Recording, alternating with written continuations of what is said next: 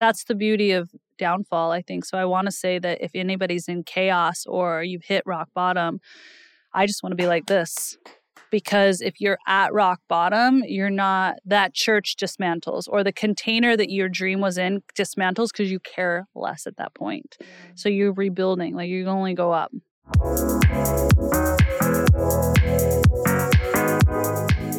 Welcome to Manifestival. I'm your host, Danette May, and each week I will bring you epic guests and live coaching where you can come to receive profound breakthroughs, courage to break old patterns, and live into your soul's purpose. My mission is to remind people of their power and that they have the control to tap into their energy to achieve extraordinary things.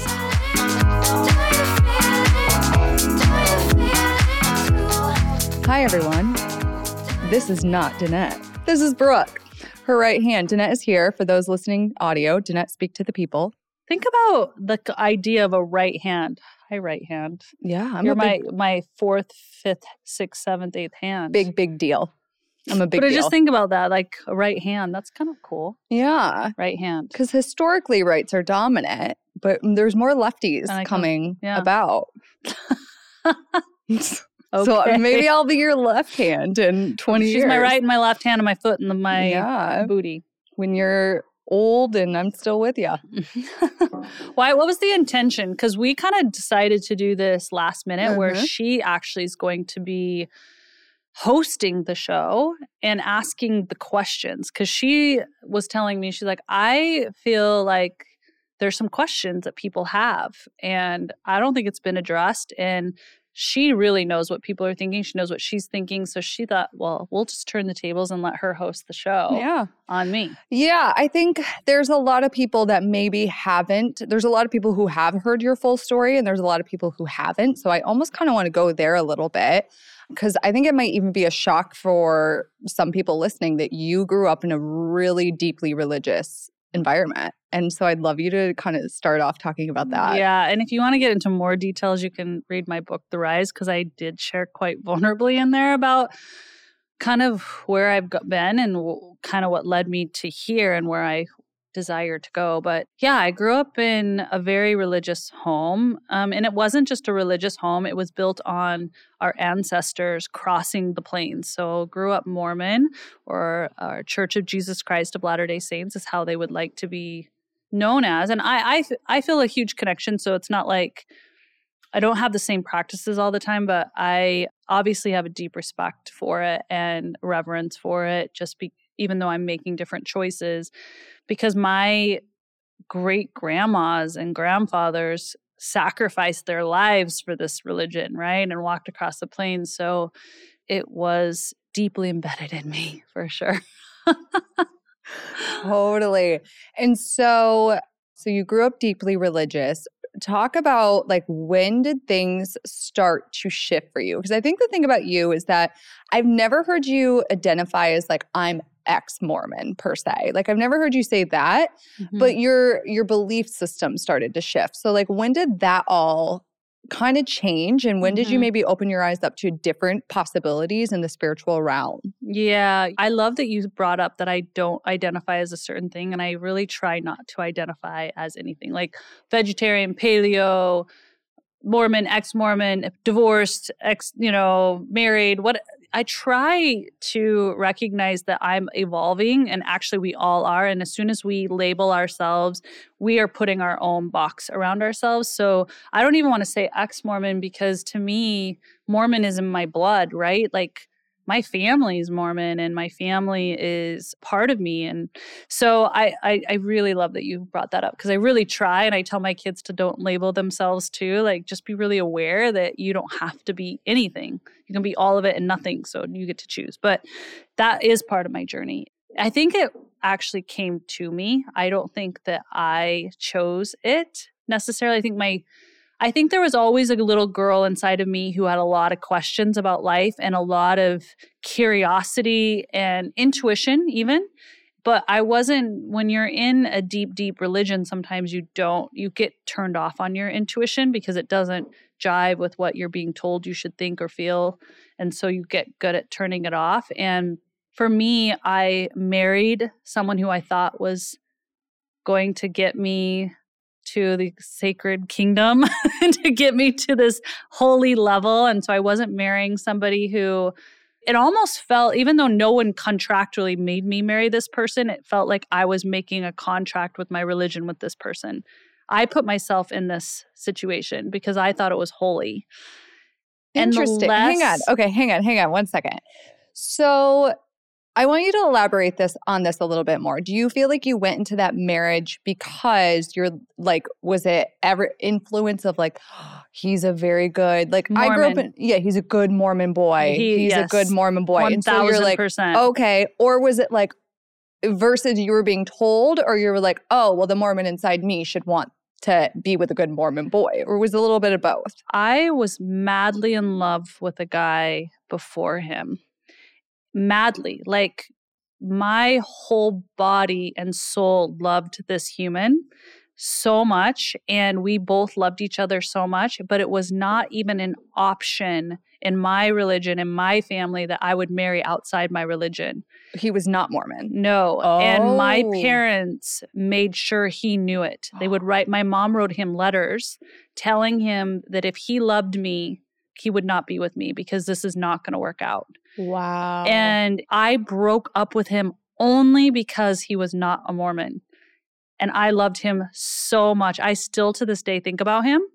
And I chose somebody who was Mormon, who I thought was, and I thought if I wasn't sexually wound up with him, that that made me extra holy.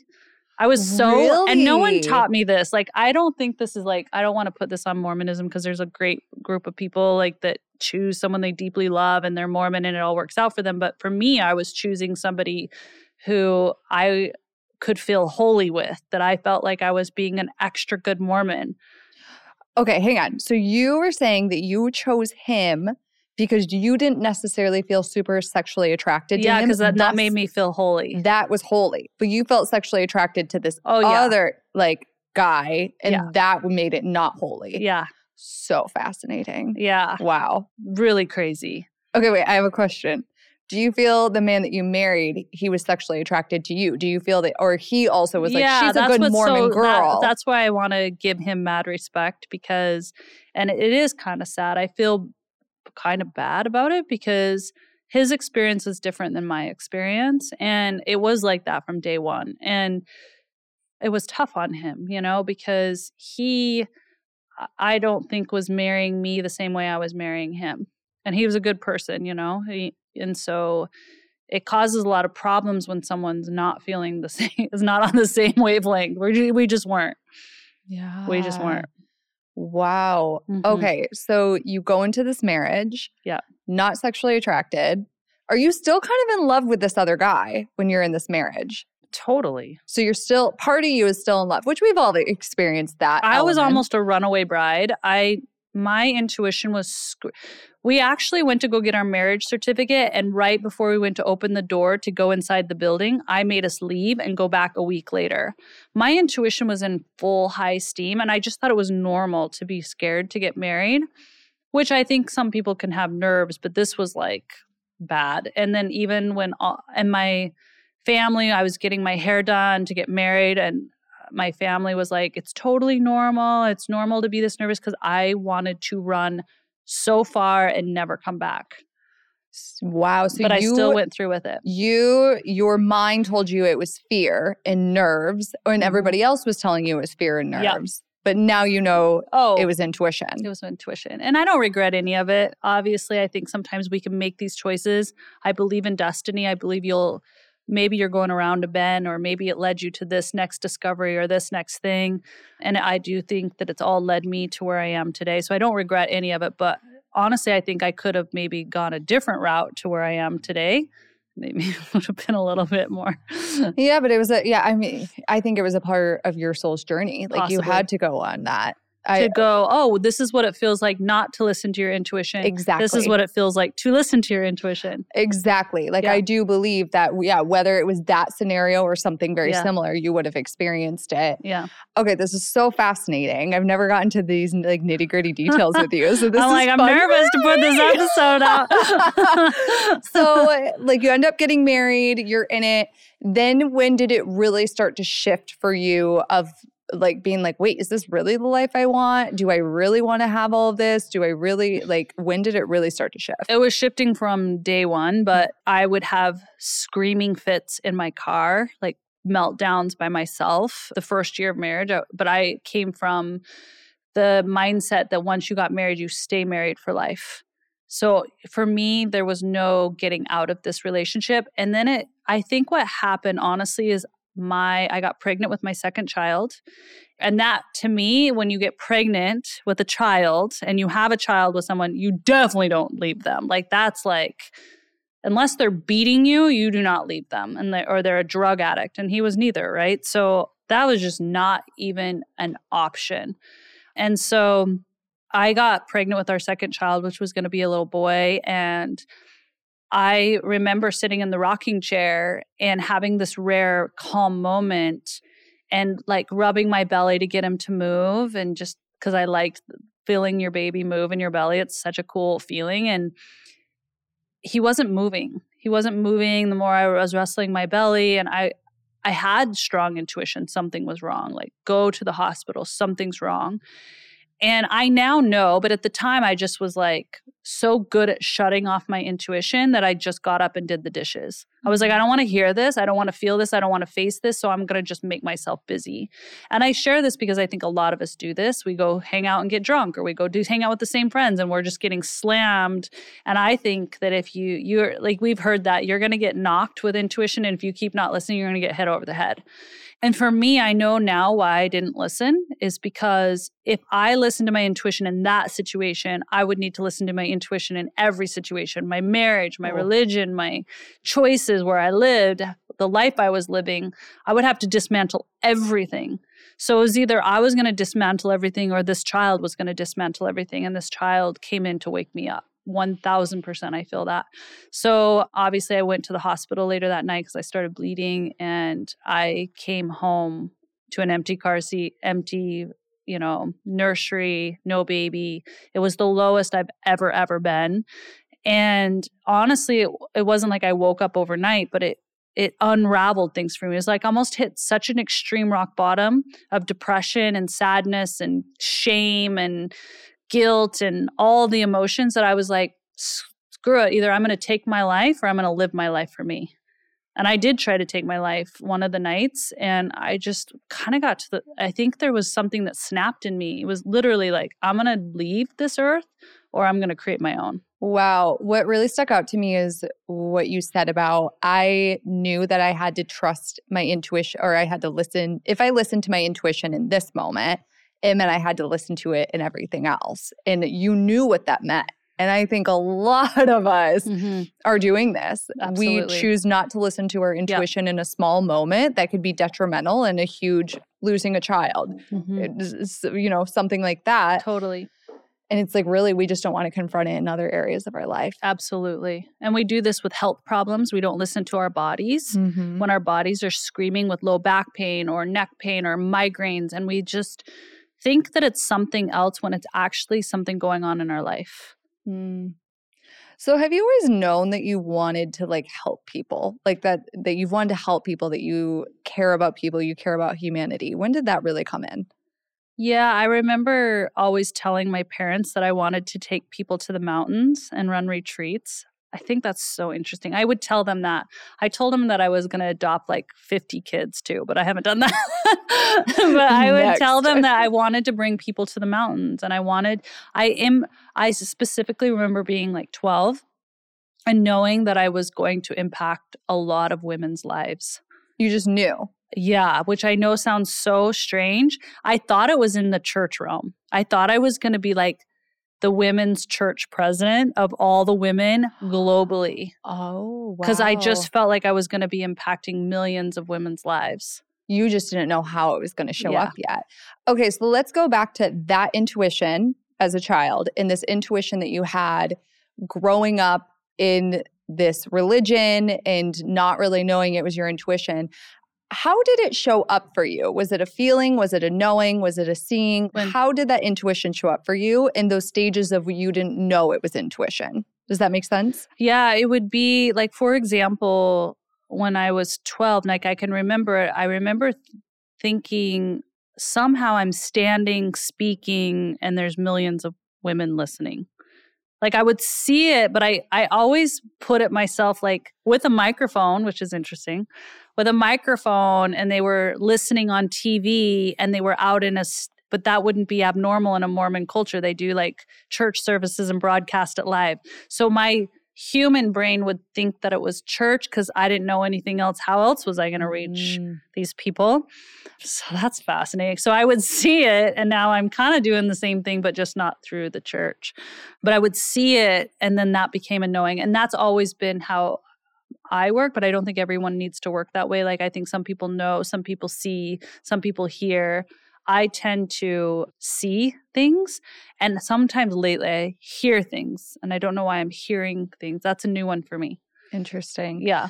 Yeah, and going back to what you said of like you saw yourself speaking on a stage, mm-hmm. speaking in a microphone, mm-hmm. and your brain decided it was to the church. And yeah. so like how many times in our life, we talk about this all the time, how many times in our lives do we decide what is supposed to that context? Yes. Yeah. And then we are, for lack of better terms, cock blocking our big Ooh. vision. Yeah, because yeah. we're like, wait, it's not in a church. Yeah. Like that's just one example, but we. You yeah. easily, yeah, you easily could have been like, oh, nope, nope, nope. Like this, I can't go down this path because I'm supposed to be this person on the stage mm-hmm. helping the church women. Mm-hmm. Yeah. That's the beauty of downfall, I think. So I want to say that if anybody's in chaos or you've hit rock bottom, I just want to be like this. Because if you're at rock bottom, you're not, that church dismantles, or the container that your dream was in dismantles because you care less at that point. Yeah. So you're rebuilding, like you only go up. Yeah. I'm going to shift things. I have had this question I've never asked you. Ooh. And so Danette has a tendency, if you've watched any of Danette's stuff, she has a tendency of saying I love you a lot mm-hmm. on camera to people, to in people in coaching. Interesting. And I do. All the time. You're like, I love you. Thank you so much. And like when I first watched it, I was like, this chick is fake. Like how could she actually say I love you to mm-hmm. all these random people that she doesn't know? Mm-hmm. And I'm guessing that if I thought it felt it looked fake, I'm guessing it probably feels fake to other people. So I want to I know that you do genuinely love people. Like mm-hmm. I know this now. Mm-hmm. So I want to ask, I don't know. I don't know where I'm really going with this, but I want to talk about this. Like when you are saying I love, like you're like I love you guys. Thank you for being here. Like you genuinely do love these people. You like yeah. talk about that. Oh my gosh, you know, there's a part of me that's, uh, I don't know, okay, like for those of you who have children, you know how if you're like really looking, like if you were sitting with like a parent counselor that was like telling you how to be a good parent, they would be like, how often are you telling your children that you love them? And I think often even as parents, you do love your children. And even if you say I love you, like in, like they're leaving out the door and you're like, I love you. Versus like you're sitting eye to eye with them in their bed and they're having a moment and you're having a moment with them and they're they're really sad or they're going through something and you're like, I love you. You still love them, but sometimes you're saying it fleeting like because you've been taught that that's important. They need to hear that. Like love, that word love and that feeling of love just needs to be in your aura. You should be saying I love you to everyone that you care about. And I think so. I think you're right. It could feel fake because probably I'm saying it out of conditioning because like the kid leaving off for school, love you, have a great day. That's not the same impact as if we were eye to eye in the bed and they were having a moment, but the love is still there. And so I just want to be someone who's saying it because the world needs more of it. So I want to say it all the time, as much as I can. Yeah.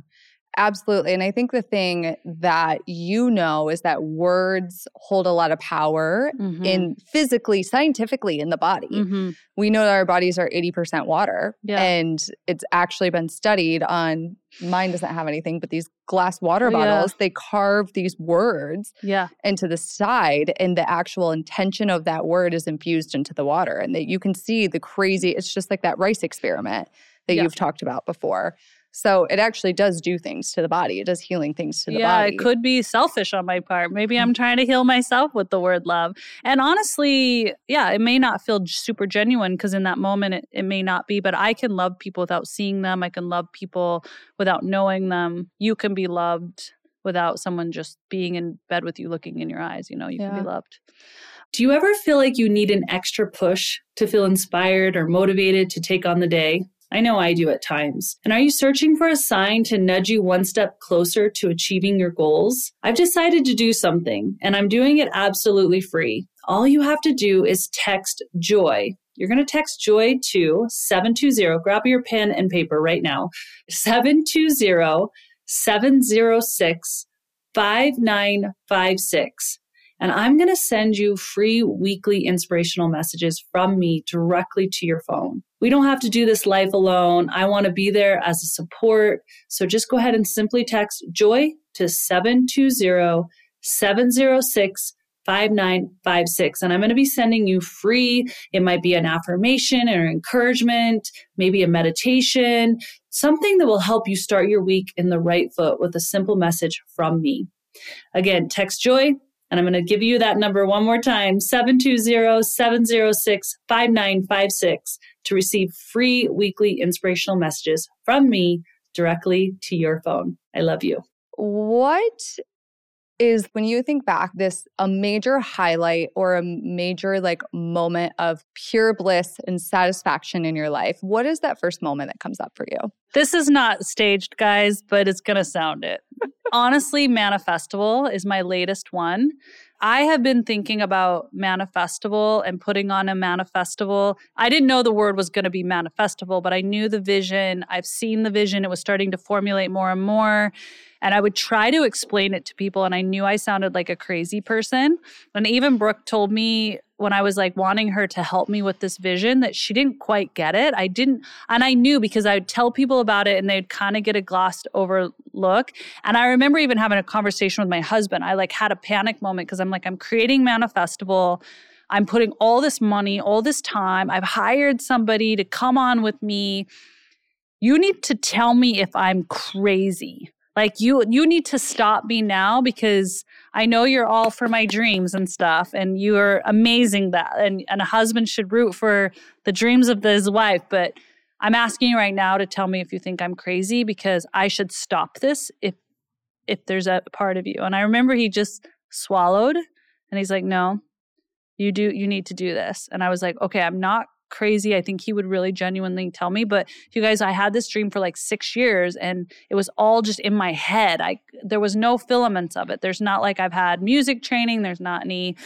So it was just, it felt really out there. And then we put on our first one for my birthday, and to see people dancing, to feel the music, to have these Mayan dancers tell me that the song that we created they wanted because they wanted to dance to it. These are real Mayan indigenous dancers. And I was like, whoa. And to see, and some people told me things that they manifested from that event. I was like, that was such pure joy for me. It was so, I was so high.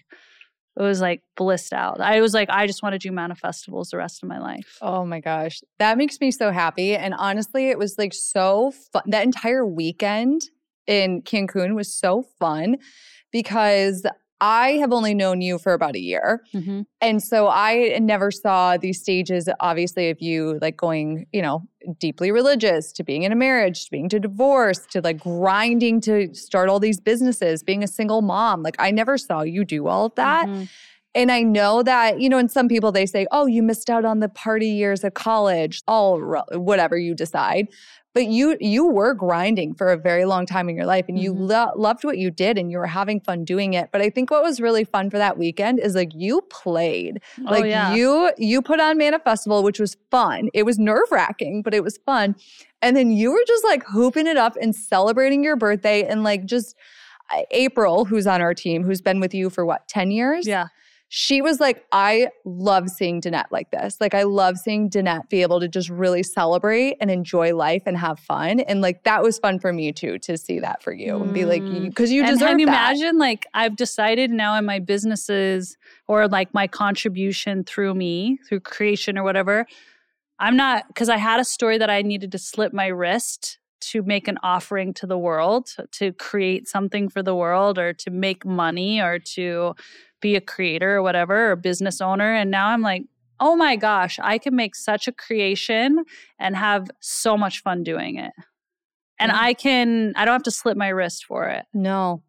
So that's, and like the new. Other thing that's really cool about you that maybe a lot of people do not know is that you don't have to work another day in your life. And I know you have a hard time like sharing that with people because it feels braggy. It feels braggy. But it's so impressive. Like you do not need have to work another day in your life, but you're still choosing to do this. Like putting on this and putting on Manifestivals and the Sometimes business, I'm wondering if I'm crazy. But it's, it's not a cheap endeavor at all. No, like, sometimes I'm like, oh, I'm burning through my money. Like, you hired me full time to come on and do this. Like, it's yeah. like... I made an investment with Brooke. Big but, investment. Yeah, and yeah. like, you know, all of this is an investment. And so it's just like, you're still in it. And I'm like, I say it all the time. I'm like, Danette works harder than like anyone I know. But it's like, you're so fired up and passionate and driven. Mm-hmm. It's just really fun to watch. I want to ask you, is there something you want to talk about that nobody really asks you about? Oh, I was. I feel like I want to be asked about marrying this metaphysical way of being with the physical, because I also see a spectrum where this like spiritual, for lack of a better word, communities like, all you do is just visualize and I do nothing and I sit here naked and I pray and I have this massive business, which I'm like, no, you pay your bills. That's not a massive sustainable business. You pay your bills, which is you maybe have money to buy a purse and a car. But I'm talking about wealth that's passive income, that's you don't have to work another day in your life. You truly don't, like, can you marry those two? And I feel like I see a lot of really high-end entrepreneurs, but they're grinding, grinding, grinding, and they're not taking on that metaphysical piece. So I feel like I want to marry those two and help people in that possibly. I don't know. I don't want to create a course. I don't want to, like... be a mentor in it, but I would love to talk more about it and help people because I have my friends that are like dealing with that and they don't quite grab the metaphysical quite yet. Do you feel like the metaphysical has been a big part of your business from the beginning, or is it something that came in later? It was later? Always a part of the business. Always. It's always been a part of this next evolution of me, from finding my business partner, my husband, to all the businesses that were created were all built off knowing and seeing it before it was ever built. Interesting. Yeah. That's super fascinating. Yeah, because we use it. I mean, you and I drop in all yeah. together all often mm-hmm. and like really visualize. We use it. We use these we modalities. We don't just talk about them. We actually do it. Yeah, mm-hmm. absolutely. Mm-hmm. Hmm, interesting. So yeah. we want to talk more about metaphysical in yeah. business, specifically in business. And well, if business that's conscious, like people that are actually creating stuff to help people. Yeah. Yeah. Not just business for the sake of business, but yeah. yeah. What is the dorkiest thing about you? There's so many. I was like, where do we begin? I'm like, what? I'm like, where do we begin? I'm trying to think what my husband would say. He'd be like, she makes up words. Like, I'll make them up my own language and just hope you grab a hold of it. I'm just a dork. I don't know. You I, are a dork, though. I and dork. I love that about you. I'm really a dork. You really are. Like, my husband calls me a dorkopotamus. Dorkopotamus. I'm a dorkopotamus. That's funny. Yeah. I love it. Yeah. What, what makes, what, what, what dorky side oh, do you see? I just think it's like, I find you so fascinating in so many arenas. Like, I think I told you the first time I met you in person was the Costa Rica retreat that we did. And the, I had been working like on your team, working with you a week or something like that. But you had hired my business prior to. And I just remember, and maybe I've talked about this before, the things that you'll invest money into and like not blink an eye. And then the things oh, that you get yeah. bent out of shape about, I'm like, what is happening? Yeah. Like you. Cups. Cups. This is, I'm exactly going to talk about these cups. You know, because I brought this up so you many guys, times. You guys, so what she's talking about is I will drop a lot of money to stay at a five-star place or to buy a certain food. Like there's certain value systems, but they're like extreme amounts of money. And then there'll be cups. That cost two dollars. And she's like, I'm talking like paper cups because we're going to drink kombucha on the beach. And she's like, don't buy too many cups. Like, we're going to break the budget.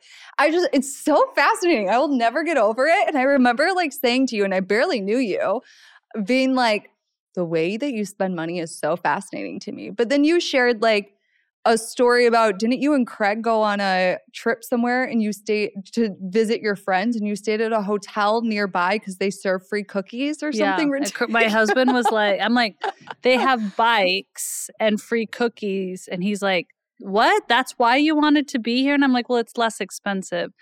And he just was like, wow, like the way your brain, and I've had to do a lot of work around it, you guys. It's been a lot of deep internal work around abundance for me to get to where I am today too. So that's also the metaphysical piece that I love, is like I've had to do it to get to where I'm at. And the reason I bring this up, the reason I say it's the dorkiest thing about you, is because I actually feel like it's not from a place anymore of lack and scarcity. To me, it's like, it's just so humbling of like, you're still this like country girl at heart and like that grew up on a farm and is like worried about the cups. My husband actually can, he's a dork in this way too. We're sitting downstairs. This is not too long ago. And you know how you like buy Xfinity and you have all these channels and you might have Hulu and you might have all the things. And then randomly you'll go to a movie and it'll be like five ninety-nine on Xfinity. You have to pay extra to rent it. And our kids were like, we want to rent this movie. I mean, we want to watch this movie, and we pull it up and it's like five ninety-nine to rent it because it doesn't come with our Xfinity package. And I was like, I'm not paying for that. And they were like, what? We were, we all want to watch this show tonight. And I was like, it's five ninety-nine. And they were like, you're the weirdest millionaires we've ever met. You don't want to pay. Fi-. And I was like, it's the principal. What is your friend? I forgot his name. Your friend. I oh, met yeah. Him. Cause see, I won't buy extra things. I don't like a lot of excess. And I, I think we had four forks, like big four forks, and like maybe six smaller salad ones. And we have four people in our family, but him visiting made fifth. We don't have a fork. So he could have a salad fork. And he was like, you're the richest person who doesn't have forks that I know. It's just like, that's what I love about you though. It's like, you don't care about the flash and all of that. Like, you love nice things, but it's like, you're so down to earth at heart. And like, we might need to cut this out if you decide, but you go to Danette's house and it's stunning and beautiful and you have dinner and then their dog licks their plates. She's fulfilling in on her duty. We like, all have a role. We all have a role. She used to clean the plates. It is a normal thing. Everybody puts their fl- plate on the ground and the dog licks it. It's just and then the, we put them in the dishwasher. It's just the most amazing thing I love about you. It's like, that's the kind of stuff. And I don't know. It's just, it's fun. But yeah, yeah, I think the reason I want to bring all that up is because I do think a lot of people really put you on a pedestal. Mm. And I understand why. I get why. But like, I'm going higher on that pedestal now because they're like, oh, dog licking? Yeah, baby. Mm. Dog licking. But it's like, we also have to understand like everyone's human. And like, mm-hmm. we were just talking before podcast episode with John, and he works with a lot of celebrities. And he was saying like, I just approach them like a human. Like, that's mm-hmm. how we have to do things. Just mm-hmm. approach people like a human. Yeah. On that note, have you ever really fangirled about someone? Like, No. No, you because you're not really starstruck. Like, no. That's not a thing for you. No. But probably because I didn't really grow up watching movies, so I didn't really know any celebrities to fangirl. The only... This is so dorky of me to say. Here we go. Now the truth's out. Brooke thinks I'm a dork. She just named it on one hundred percent. The podcast. But the only celebrity I knew was Patrick Swayze. And I bought a Patrick Swayze poster to put in my room as a teenager, so... He was really the only person I'd be like, oh, Patrick Swayze. But even then I would have been like, Oh, cool. Patrick Swayze. Your I don't know. Your parents allowed a Patrick Swayze poster in your room? Oh, yeah. Oof. Really? I'm surprised, too. We're, like, praying for you. He had jeans on and no shirt. Jeans. No shirt? No shirt. And you had a poster hung up in your room with yeah. him.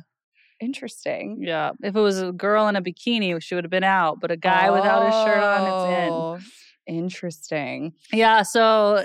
I think I might be a little nervous for Oprah, but then I'd get over it real fast, I think. Yeah. I don't think I fangirl too much. No, you really don't. No. It's really interesting. I mean, I haven't really seen you around a lot of like celebrity celebrities, but like. I think there are people that are less known that I would be more excited to meet than a lot of celebrities. Yeah. What we call celebrities. Absolutely. Yeah. Okay. To wrap this up, I would like to ask you a question that you ask everyone else. You're standing in a room of a million people. Mm-hmm. You have one thing you can say to them, one sentence, one word, one piece of advice. What would you say? You are loved. Oh, yeah. Yeah. If I could make it land, that would be it. Yeah. Mm-hmm. I love that. I want to talk about Manifestival really quick okay. because I think some people are wondering what this is. Yeah. And you see this intend, move, unite, create. And this is my next endeavor. This is why I brought Brooke on. And I think it feels, I'm going to speak Mandarin. Just kidding. I'm going to speak a different language, but I want you to understand because you may come to a Manifestival event. We ca- called the podcast Manifestival because we wanted it to be a marketing platform for the bigger mission of what this is.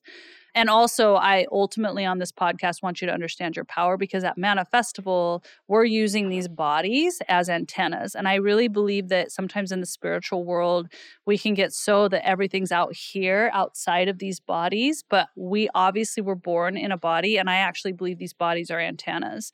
And they can be used whether we decide to use our frequency, our energies for manifesting and creating. Like they are like little honing devices. And we're not our bodies, but we live in these bodies, these little honing devices. And so Manifestival is taking music that you would love to dance to genuinely, like at a club or whatever. But we're taking these ancient sounds like from Egypt, from, and I, I say they're from Egypt. I don't really know, but I'm sensing that.